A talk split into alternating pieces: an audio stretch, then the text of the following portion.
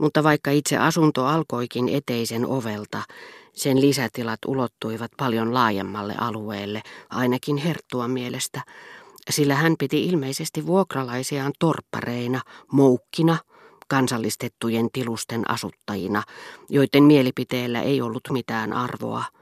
Ajoi aamuisin partaansa yöpaidassa avoimen ikkunan edessä, tuli pihaan vallitsevan lämpötilan mukaan paitahihasillaan, pyjamassa, skottilaisruutuisessa pörrökarvaisessa pikkutakissa tai takkia lyhyemmässä vaaleassa nutussa, ja käski tallirenkinsä juoksuttaa edessään vastaostettua hevosta.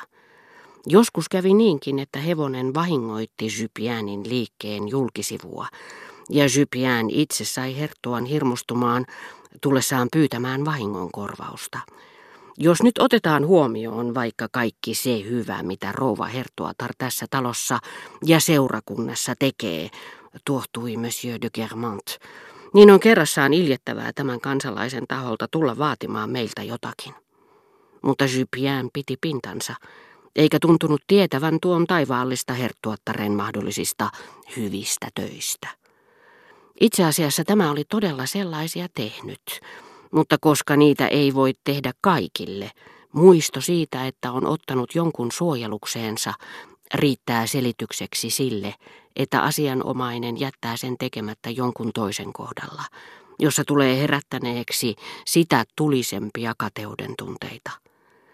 Mutta muistakin syistä kuin armeliaisuuden kannalta herttua tuntui pitävän koko korttelia, niin laaja kuin se olikin, pelkkänä pihansa jatkeena, hevosilleen sopivana juoksuratana.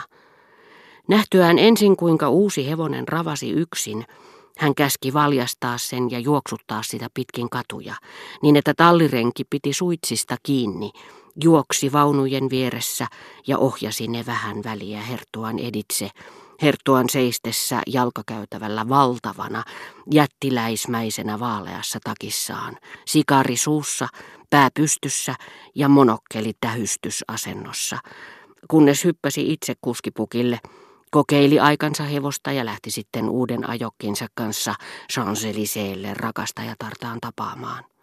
Pihalla herttuan oli tapana tervehtiä kahta enemmän tai vähemmän omaan maailmaansa kuuluvaa pariskuntaa, serkkunsa perhettä, joka muistutti työläisperhettä siinä mielessä, että vanhemmat eivät juuri koskaan olleet kotona lapsiaan valvomassa, sillä heti aamusta rouva lähti musiikkiopistoon syventyäkseen pianonsoiton salaisuuksiin ja herra ateljeehensa puuveistoksia ja nahkatöitä tekemään.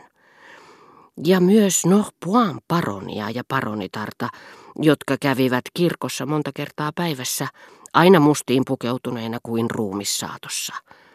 He olivat kaukaista sukua tuttavallemme, entiselle suurlähettiläälle, johon isäni oli hiljattain törmännyt porttikäytävässä, saattamatta ymmärtää, mistä tämä oli tulossa. Sillä isäni mielestä lähettilään tapainen huomattava henkilö, joka oli joutunut tekemisiin Euroopan silmää tekevien kanssa ja varmaan suhtautui hyvin välinpitämättömästi turhanpäiväisiin aristokraattisiin arvoihin, ei juuri voinut seurustella näin vähäpätöisten, ahdasmielisten ja paavillisten aatelisten kanssa. Kun he olivat asuneet talossa vasta vähän aikaa, Zypian oli kerran tullut pihalle sanomaan jotakin tähdellistä aviomiehelle, joka juuri tervehti herttuaa. Ja koska ei muistanut tämän nimeä oikein, tuli sanoneeksi vain herra Norpois. Oho, herra Norpois, no jo on aikoihin eletty. Kärsivällisyyttä, kohta teistä tulee kansalainen Norpois, huudahti herttua kääntyen paronin puoleen. Hän oli vihdoinkin saanut tilaisuuden osoittaa mieltään Zypianille, joka nimitti häntä herraksi, eikä herra herttuaksi. Eräänä päivänä, kun Guermantesin herttua tarvitsi joitakin isäni ammattiin liittyviä tietoja, hän tuli hyvin kohteliaasti esittelemään itsensä. Siitä pitäen hän pistäytyi usein pyytämässä isältäni jotakin naapurin palvelusta, Ja heti kun hän näki isäni tulevan portaita alas, ajatukset työasioissa askarrellen ja mielessään toivomus, ettei tapaisi ketään tuttavia. Herttua jätti tallirenkinsä siihen paikkaan, tuli isääni vastaan, suoristi hänen takkinsa kaulusta alamaisen innokkaasti kuin kuninkaan kamaripalvelijat ennen vanhaan. Tarttui hänen käteensä, piteli sitä omassaan, jopa silitteli sitä näyttääkseen hovimiehen hävyttömyydellä, ettei säästellyt kallisarvoisen ihonsa kosketusta, ja kuljetti kuin talutushihnasta kadulle asti hämillistä isääni, joka ei tiennyt mitä olisi tehnyt päästäkseen pakoon. Herttua oli tervehtinyt suurieleisesti meitä kaikkia eräänä päivänä, kun tulimme häntä vastaan, hänen ollessaan lähdössä ulos vaunuissaan vaimonsa kanssa. Hän tuli varmaan maininneeksi minunkin nimeni siinä sivussa, mutta oliko mitään takeita siitä, että se jäisi herttuattaren mieleen, se ja kasvonpiirteeni. Sitä paitsi oli kurja suositus tulla esitellyksi pelkkänä vuokralaisena. Paremman vaikutuksen tekisi, jos tapaisin herttuattaren rouva de Villeparisin salongissa. Markiisitar oli nimittäin isoäitini välityksellä kehottanut minua käymään ja lisännyt, koska oli tietoinen kirjallisista harrastuksistani, että minulla oli hänen luonaan tilaisuus tavata kirjailijoita. Mutta isäni oli sitä mieltä, että olin vielä kovin nuori osallistuakseni säännöllisesti seuraelämään. Ja koska terveydentilani huolestutti häntä suuresti, hänestä ei tuntunut tähdelliseltä järjestää minulle uusia huvittelumahdollisuuksia. Muuan Guermantesin herttuattaren lakeijoista jutteli usein Françoisen kanssa, niin että minulla oli tilaisuus kuulla nimeltä mainittavan joitakin salonkeja, joissa herttuattarella oli tapana käydä, mutta en osannut niitä kuvitellakaan.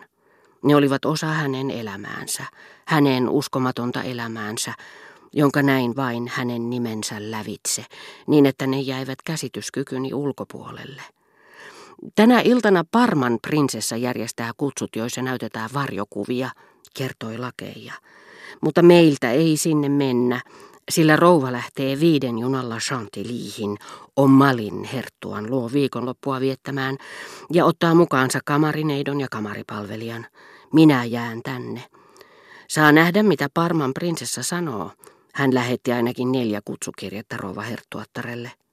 Te ette sitten tänä vuonna käykään Guermantesin linnassa. Ensimmäistä kertaa kävi niin, ettei nyt olla siellä herra herttuan reumatismin takia. Tohtori kielsi menemästä sinne ennen kuin linnaan on asennettu lämmityslaitteet. Mutta aiemmin siellä asuttiin joka vuosi tammikuuhun saakka.